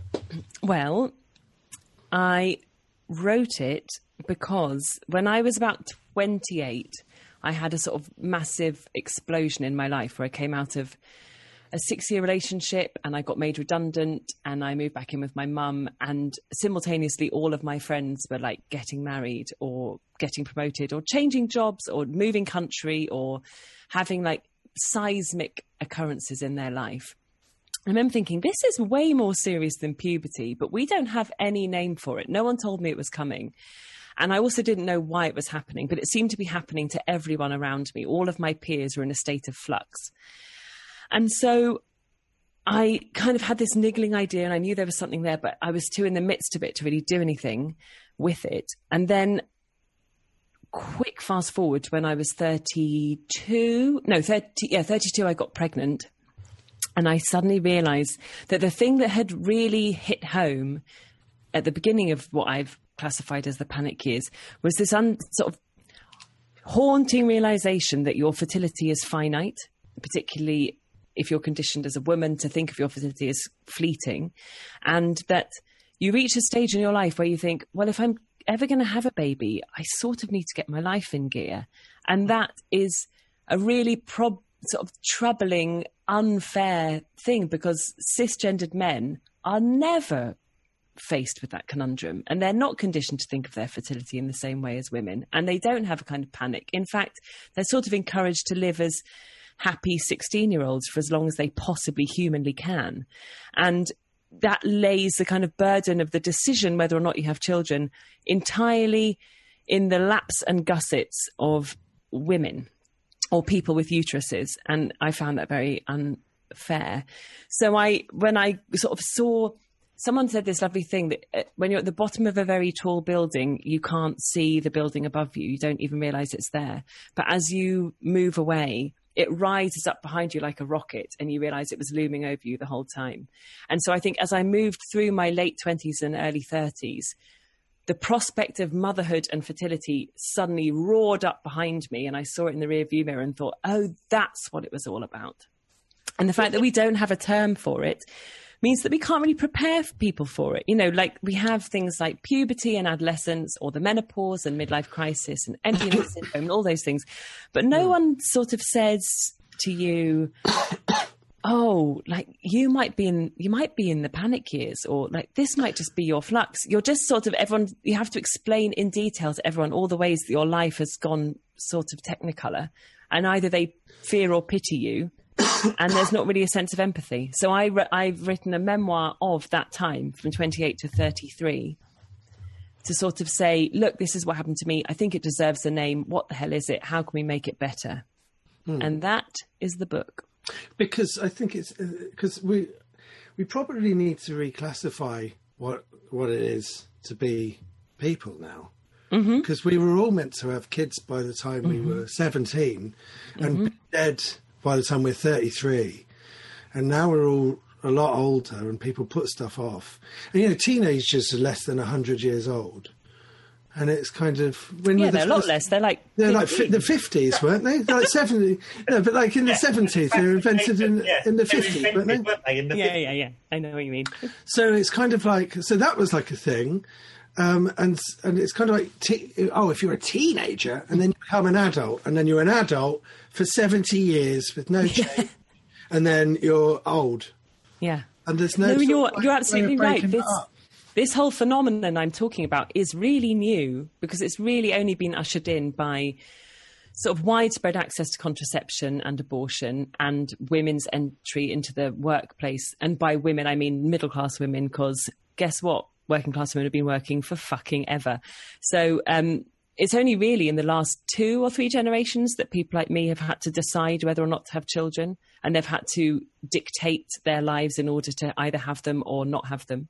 Um, so, like I said in the book, panicking is itself a massive privilege. Obviously, I'm very privileged to live in a country where I can choose whether or not to have a child. If I don't have a child, I then have a choice about other things that I do in my life. If I was, you know, if I'd been born in under different circumstances, I wouldn't have the panic in the same way. But I would still be hamstrung by some of the same problems and same issues. And I think that, you know, I was sort of glib about the way men are expected to act like teenagers for as long as they humanly can. But I think the invention of the teenager was sort of vague enough that you could say to people like, "Oh, you know." He's like, it basically became more socially acceptable in my 30s to talk about your trainers and collection of films and the way you like your sandwiches than to talk about an actual child that you might want or have growing in your body. And I thought that's that's not right. That's not okay. I think you're very much on the wrong show, actually. I've come into I've come into the very heart of the matter. I thought, No, I think you have. I've been thinking a lot. I think I'm kind of, especially in lockdown, I found myself having this real existential crisis about just being this kind of. I'm 41, and I'm mm-hmm. and I'm living my 41st year in lockdown, where I get to think nothing again. Sort of privilege just be thinking about myself for a year, mm, and I find it kind of. I find my life totally pathetic. And while I was feeling sorry for myself and being, you know, single in a pandemic and going, oh, that's a whole other year of my life gone. And then when I come out of it, I'm going to be 42 or 43. And it's such an adult age. And yet I saw something the other day and uh, uh, um, someone I follow tweeted and she put a thing on saying, oh, for me, as someone who was, she herself was single, she sort of mentioned, I've lost 12 eggs yeah, and you think, oh yeah, it's even that. I don't Yeah. think of even in my terms of feeling sorry for myself, I still don't have that kind of. Even though I can think of it and go, God, I'll be this sort of almost like early to mid forties kind of man child guy floating about. I still don't have it as bad as that, and I was feeling sort of sorry for myself and going, oh, actually, I'm still kind of lucky because I can still probably get away with it. But I do feel like I need to like almost you do like i think we do have this sort of weird we're not i don't think we're necessarily encouraged to be childlike for longer no, you're It's just forgiven. option. You're It's right, not not encouraged. total- You're forgiven for being it in a way that I, I just felt such a pressure from, you know, lots of really well-meaning, kind people who would ask me over and over again what I was doing with my life. And there's a subtext there, which is, "Are you going to have a baby?" And sometimes the subtext just becomes the full-blown question in itself.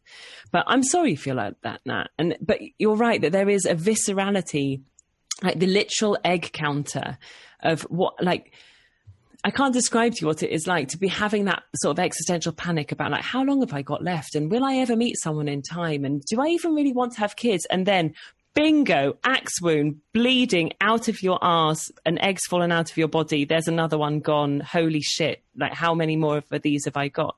Hmm. And my mum got the menopause at 40 so if I were you like I might have run out by now of eggs. And like that's quite a tricky thing to it's quite a tricky thing to hold without going a bit nuts. And I think I did go a bit nuts. I think I would, you know, in my dating years, from like 28 to 31, I was like this very odd conundrum for men in that I was, had a, raging libido and like really quite aggressive uh, sexual appetite and career ambition, and simultaneously was really worried that I was going to run out of time to have a baby. So you had the prospect of someone that was like, right, let's run up a mountain, split a log, have loads of sex, let's smoke loads, drink loads, and then you better be ready to have a baby with me within a year, which is quite a lot to give to someone.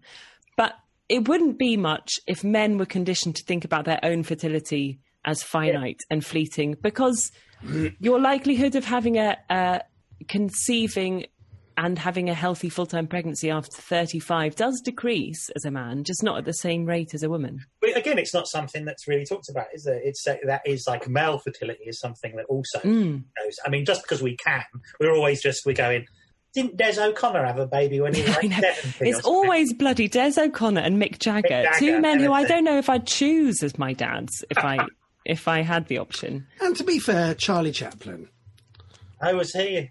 There you go. Was he an old dad? He was like 90, wasn't he? Whereas on our side, we get like, there are brilliant people. Jo Brand has written really amazingly about being an older mum, and there are definitely par- like definitely massive benefits to being an older parent. I think it's just the idea that one of you is panicking that they're going to run out of time, and the other one is resisting the commitment. That's yeah. unfair. Well, I, you know, my parents are old. Like I'm, um, I'm 41. Oh yeah. Uh, my mum's 84.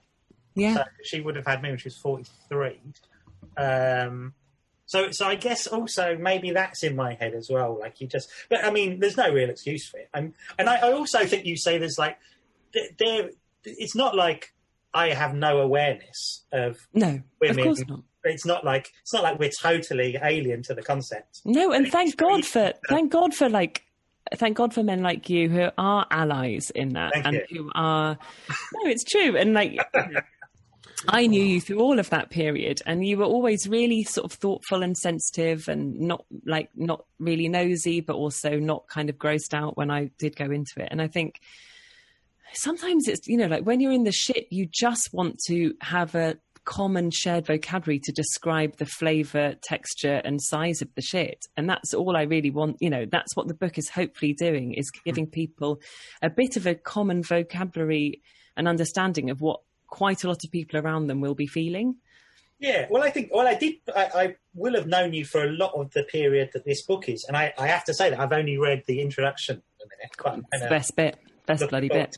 well, you said that. You said just read the introduction, which makes me think we'll just tear the rest of the book out. I can say that because as a journalist, I've had to interview a lot of people about a lot of things, and it, it's not much time to consume it all. You know, you can't you can't keep up on someone's entire career before you chat to them. It's impossible. I will though. I will. I'll get stuck into this. But, I'm I'm pretty good at doing all of that, doing the reading man, and the and the research. I thought and, so. Um, and then I sort of like just cut into the stuff that the show's about, which is like favourite film and let's what, do it. What music you're into. Uh, but Nat is pretty slack when it comes to reading up on people. um, which is why I go very quiet during the interview sections and let Nat do most of the heavy lifting because I like to see him squirm. Um, Nat, can I just go back to your thing about your parents? Yeah. My mum was 34 when she had me, and I had a baby at 32. And I think there's definitely a your that is on your horizon, even subconsciously.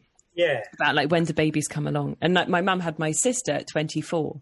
So I think for my sister, she probably had this panic at a different stage. Um, but there, generationally, you know, that changes as well, right? Because we yeah. like that kind of like the idea of someone at 24 having a baby would feel like oh, that feels crazy. Yeah. Jess Phillips is, you know, the MP, Jess Phillips, she's really interesting about this because she had her children in her early 20s and has now had is having a really illustrious political career in her 40s, just as all of her friends are kind of locked down into early parenthood. And I think if, yeah, if you, if we want to liberate women to have sensational careers and the possibility of children too, we have to slightly change this, the sort of panic about young women getting pregnant because maybe yeah. young women getting pregnant is good and fine. I wasn't yes. ready at 24, although I was bloody well trying to get people to impregnate me at 24. Um, I was probably not. I was probably lucky that I waited until I did. Uh, This, this, from from my from my point of view, um, I want to be a dad, but I'm scared, and I'm not sure. Quite right, because it's absolutely fucking terrifying. And I'm not sure when I want to do it. Part of me thinks that if I'd have had kids when I was 20, that, you know, I'm 40 now, there'd be 20 year olds. And I would, I could go back to having the life that I've got right now, thereabouts, Yeah. and have grown up children if I'd have done it 20 years ago, but I was scared. And now it's going to be up until when I'm 60. There's What point- were, you, what were you scared of? Do you know? Um, I was scared that it wasn't the right time. I was scared that I didn't have enough money. That um, uh, I didn't ever start making any money in this in this career until I was. Um, I had lots of jobs that I hated, and then um, uh, I know that um, my dad worked and my and my mum they worked uh, doing. I think my mum liked her job though, but my dad did a job that he wasn't really recognised for. He's a very creative man, Right. and he did a job which is he was a civil servant and he did it to make the money, and then all of his sort of like artistic things was sort of secondary. So you were worried about losing. Well, yeah, and I was sort of artistic, and um, and then by the time I started making a career out of that, I was thirty or twenty nine, and then I hadn't made enough money to think that I could ever support a family. And it's weird because I know that when you have a family, you find a way to make it work. But Well, if you're, you know, that's if you're lucky. You know, I think the having done, I think the truth is that there has to be a, you know, we have a welfare state because it is sometimes impossible to juggle all of that, and that is why people like us pay our taxes so that people who are less fortunate can. You know, cope with something as sort of an earthquake through their life and career, like having a child. But the being the financial imperative is like massive. My partner, who was really reluctant to have children and is like ex- dead set against the idea of having another one at the moment. A lot of that is is I'm sure informed by the fact that he grew up without much money and his you know it was not a struggle but it was sort of dicey financially. Um, and he worried that he wouldn't be able to provide. And i think that's completely legitimate because i had to show him i had to actually show him my bank statements when i wanted to take my coil out to prove that i could pay the rent for a couple of months. Um, and yeah all, things about like housing and sec- you know, a word he used a lot was security. I wasn't ever really sure what that meant because I felt very secure in our relationship. But I think he meant security sort of in terms of his career. Was this going to banjax his opportunity to do work that he loved? Because that was going to last for another 30, 40 years. And, you know, having a child, like you say, after 20 years, they sort of exit your life to a large extent, I think. And so then if you are in an unhappy job or an unhappy relationship, there's, you know, that can be devastating. Hmm. You don't. Yeah, I mean, you moved out of London, so I guess whether that was because you wanted to, or whether you would you have chosen to stay in London if you could, or was that something else that you kind of go, "Well, this will be a bit of a sacrifice. I'll change this, and I'll." It's really weird. Should I tell you a weird thing about leaving London? Is that right now I'm looking out of my window and I can see the street that I grew up on. Can I I've just, moved. Mm. Where in London did you live, and where did you move? I lived in Clapton. I lived right by the River Lea in Clapton for 10 years, and I lived in London Fields before that. But I was born in London, and then we moved to Oxford when I was about four. And then, yeah, so I, I grew up in Oxford, moved around, went to London for a large chunk of time, and then had a kid and had this sort of dilemma about where do we live. And it was weird. Like the scales fell from my eyes, and I thought, oh, we could, we could actually just move to Oxford. And so now I'm looking at the street I grew up on, and so like a weird sort of recalcitrant homing pigeon, I have r- almost completely repeated quite major hallmarks of my own childhood. Had a mm. baby at roughly the same time. I'm in Oxford. I, my partner's a teacher. My mum was a teacher. Like there's lots of similarities. Um, but also with the added bonus that I walked past the bus stop that like I got fingered up against when I was 15 with while pushing a buggy. That's nice. oh, your nice. barber. How? Unbelievable. Even I am not going to sink that low. Oh, I mean, well, you got a tissue out of it. Um, Oh, barber. what did you think I said? Father, which was Oh, God, way why worse. Would I say okay, that? that's much better. Why would I say that? Why are you father? Oh, thanks for coming on the show. I think I took that very Frizzell, well. She got fingered by her dad. Oh, yes. Um, If you had said that and that was my response to just sit in stunned silence and make a joke out of it, I think that's pretty good going I think that yeah, but if, on your radio if, show. if if we'd have just moved on, and then forever you'd have just thought that I know that's my what show. I'm about. And I'd have said that you got No. fingered by. I have a very grubby sense of humour, so I think a, if you'd caught me a couple of years ago, I'd have been like, ha ha. now I think, good God, man, But it does, it does. where's it- your sense of decorum? in the time before that, so it went before, essentially in the in the prequel to the book you haven't written yet. Were you always? Was it always in your head that I do want to have a baby, or did it take you by surprise? Bloody great question. Because I think I was incredibly maternal as a child. I was a sort of child who would march up to people at like a barn dance and physically take their baby off them and like hold it because I loved babies so much. I loved babies in the way that people love remote control cars. I was just like, oh, God, I love them. And then at 18 or 19, when I broke up with my first ever boyfriend, I was really broody. I think that's largely to do with like the loss of an a loss of love makes you sort of want unconditional love. You know, I think that's fairly obvious. And then throughout my 20s, I had this sort of spider sense that wanting a baby made me fairly sexually unattractive to a lot of people. So I kept it very quiet to the point where I think even I started to doubt whether I did. You know, I'd say to people, I mean, I don't know. Like, maybe I'm not sure. You know, environmentally, it's not great, and in terms of my career, I'm not sure whether I'd be ready, and I haven't met the right person. So I don't know. Maybe I want to have a baby. Maybe maybe I don't. And then it was only probably around my 29th, 30th sort of time. I was going to say birthdays, but it didn't happen at my party. But um, when I was about 30 or turning 30, and I was in therapy, I finally dared to say out loud, I think I want a baby. And it was terrifying. It's so frightening to admit what you want. Because to admit that you want something that much and it's that important to you opens you up to the catastrophic possibility that you might not get it. And you will be very, very sad. And if you don't admit that you really want something, then you don't ever have to really admit to being sad that you didn't get it. So I probably always wanted a baby. I wasn't really that clever about what having a baby would look like. But for some, for a little while, I shied away from that because it seemed like it might not happen and I couldn't bear the disappointment. Hmm.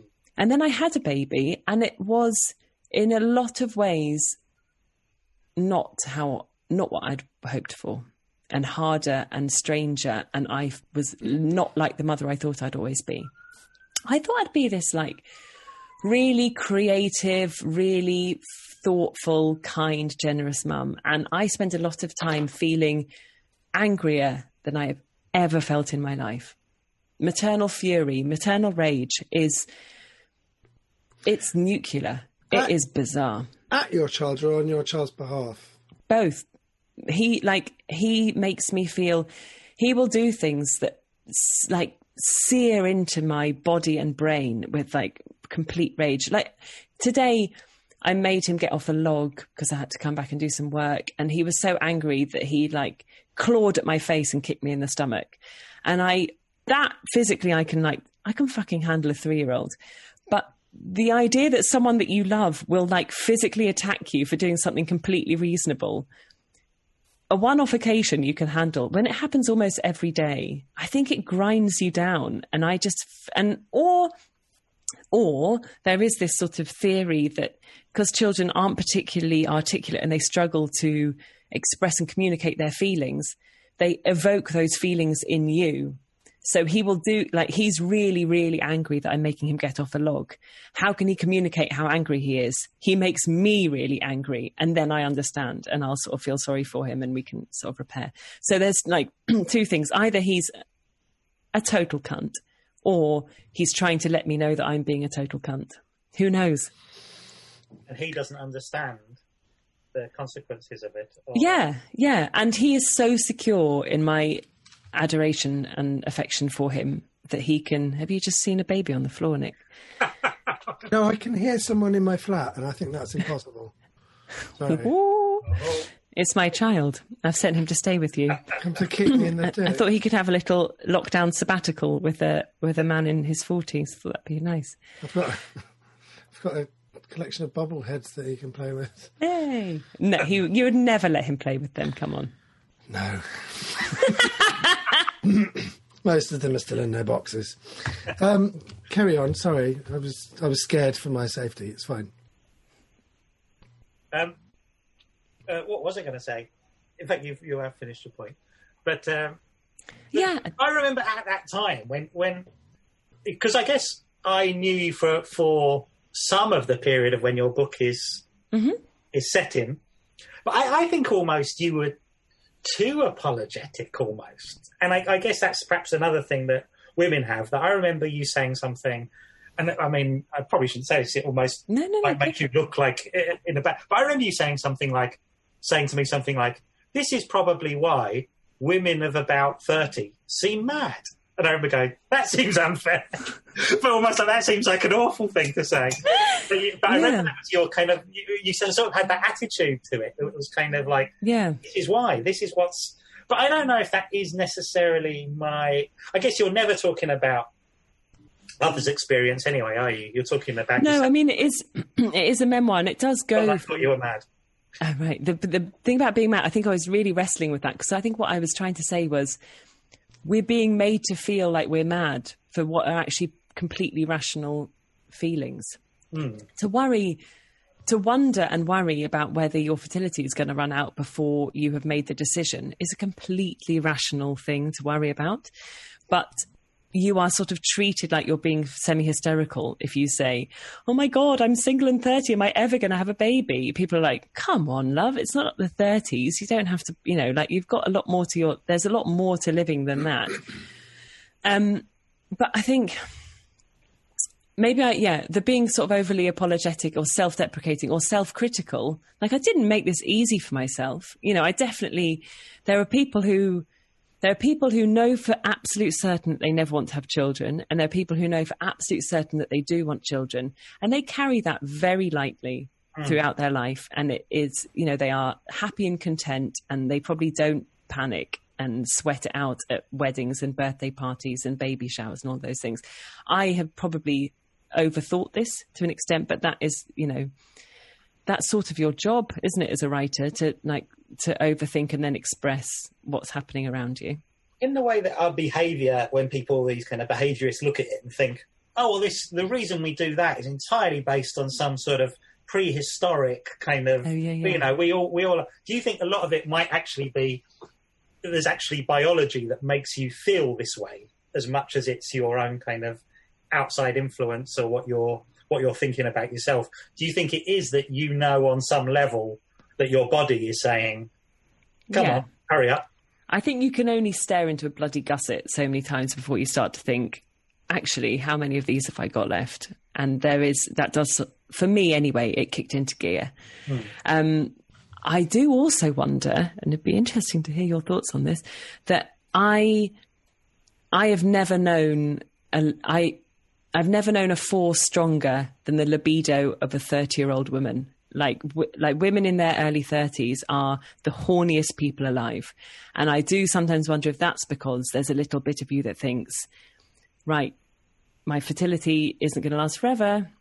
If I'm going to do this, I, you know, I want to do this now. And I'm not an evolutionary scientist and I'm not a biological determinist. like that is just a thought that I had when I was I mean, literally throwing myself groin first at people, thinking, why am I like, what? Where's this come from? Why am I so horny all the time? In a way that, like, is jokingly talked about teenage boys, but no one really jokes about horny women in their 30s, but they are as horny. I don't think that. I think that when we're born, um, I don't think that when we're born we learn hundred percent of all of the stuff we know. We're born with we're born with the instincts of being a human, um, and I think that we fight against those instincts to some degree as people, you know. Um, and uh, I think I don't know. I think if we, really we're animals, aren't we, with clothes?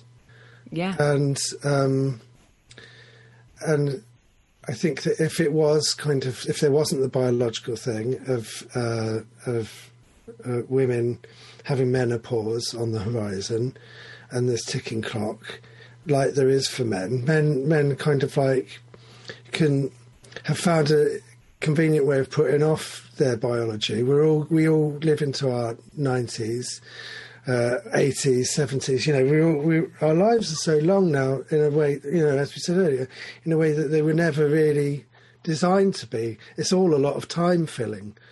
So for women, it's just kind of like I don't know. Biologically, um, your eggs ran out towards the end of your life, and now it's slap bang in the middle, and there's Yes. so much more to achieve in your life after you've had the kids. You know, So that's with- Sara Pascoe's book Animal is so interesting about that, about how our biology cannot possibly have caught up with our politics or our, you know, ideology or our civilization.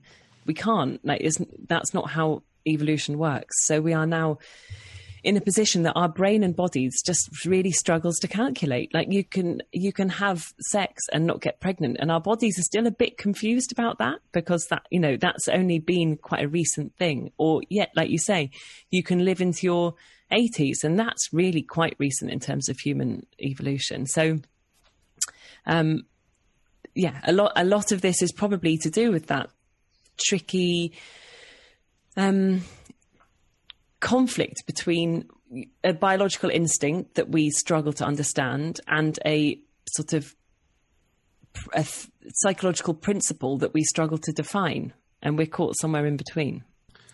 I sometimes wonder if it's like helpful as well. Like it makes, like a- as I'm saying, I'm sitting here going, "Oh God, I'm 41. I, I probably will be 42 when things go a bit more back to normal. I've missed a year." And then you think, would it be more helpful if it was very in that, like almost was it was it better in the olden days where someone was basically telling you, "Oh yeah, you're going to start you mm. know, when, when everything felt a bit more, there was a bit more pressure. I mean, I guess, I guess I'm talking about men again, aren't I? But it's more like, Well, I'll tell you what would be helpful in for me personally would be side effect free, hormone free male contraception that was like that worked. You know, I know we've got condoms and we've got vasectomies, but they're not really they're not quite good up, and they're not quite up to the job. I think if men could be in control of their reproductive mm. ability and choices from the moment they want to be sexually active, that would have a phenomenal effect on the way we think about all of this stuff. Hmm. And you know, like what I what happened to what happened to vasectomies? Why do we not talk about them? Like, if you're a man who's absolutely sure you don't want to have a baby, why don't you just Get get a vasectomy, and then you don't have to worry about it anymore? And if you're a man who's not sure if you want to have children, then why why is the onus not on you to alter either your body or your behaviour in order for that not to happen? Why Is is, it? there is there something in that? Um, I mean, how did you find out about uh, birth control and the coil, for instance? You know, Yeah, is that, well- is that a thing that's passed down to you? Because I think in terms of vasectomies, it's kind of like this thing that I don't hundred percent know how it works. It's kind of like this mythological thing that, that maybe three percent of people that I know have gone for, and it's also a punchline, right? It feels Yeah, yeah. it's almost like a joke or a kind of, or really 80s like it feels like a thing that it feels like something that gets discussed in like an early woody allen film but we don't like we don't really talk it's like a We're in a car mm. insurance advert with General Zod in it. You know, it's kind of like it's, it, it's it's like a thing that there's a lot of. It, it's not ever been openly. But I don't know what sex education is like in schools now. But it wasn't kind of one of the things that we were that we were taught about. yeah. And again, I think it's that thing again about having men have that kind of, in their head, everyone's picturing themselves as Des O'Connor stroke mm-hmm. Mick Jagger. So it'd be like, oh, you know, who knows? Why would I? You've got that option. It's always that kind of in Yeah, the back of your mind, there is this funny idea of picturing these two orange men in the future that, that will be like, I could be like them. Yeah. I could just be a really varnished fat father. That'd be fine. Ron sealed. I could be like a Ron sealed man. Yeah. We, we like this seems we're, we're basically getting to the end of the show. We've still Sorry. got five. We've still no. We've still got five minutes. We started. To, no, do we? No, No, we haven't. We've got two minutes. We've got two minutes. Bloody hell. Okay. We've got we've basically got um we have got a game to play with you though, Nell. This Lovely. Well, hang on a minute. Hang on, Nat. all right. Uh, thanks, Nell, for talking to us. I was Right. going Um, Pleasure. like to have you. Would like to have you back on because I feel like we uh, didn't really uh, scratch the surface. But uh, we've come to the end of our time. Your book is out, as I said yesterday, on the 11th of February, and I'm going to hand you over to Nathaniel to play our game, better or worse. Nathaniel, take it away. Now this game is better or worse. And you have to say whether the next person is better or worse than the person before it.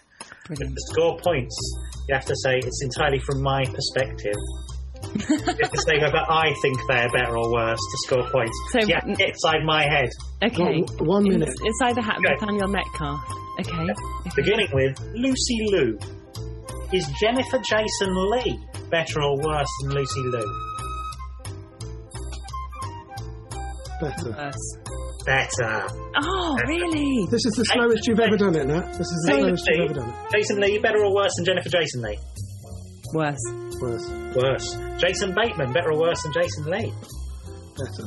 Better. Better. Jason Momoa better or worse than Jason Bateman? Worse. Better, I hope. Worse.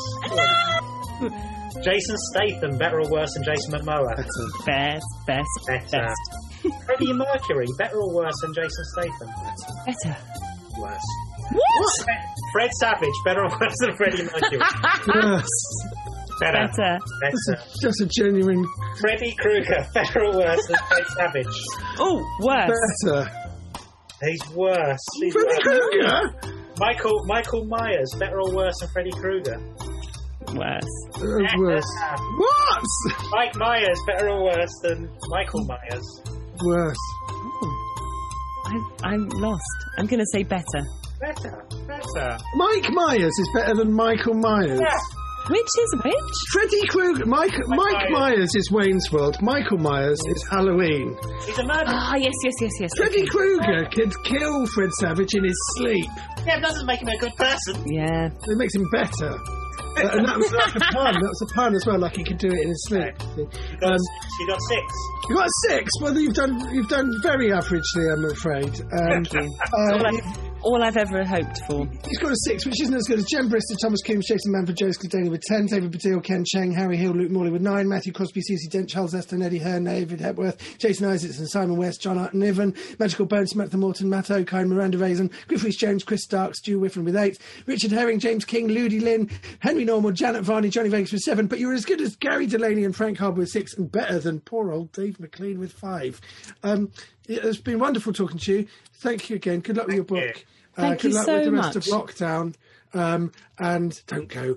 And uh, we will see you uh, sometime in the future. And, and listeners, thank you very much. I hope you're all safe. And tune in next week and send in your fan mail. Brilliant. Thank you very much from me.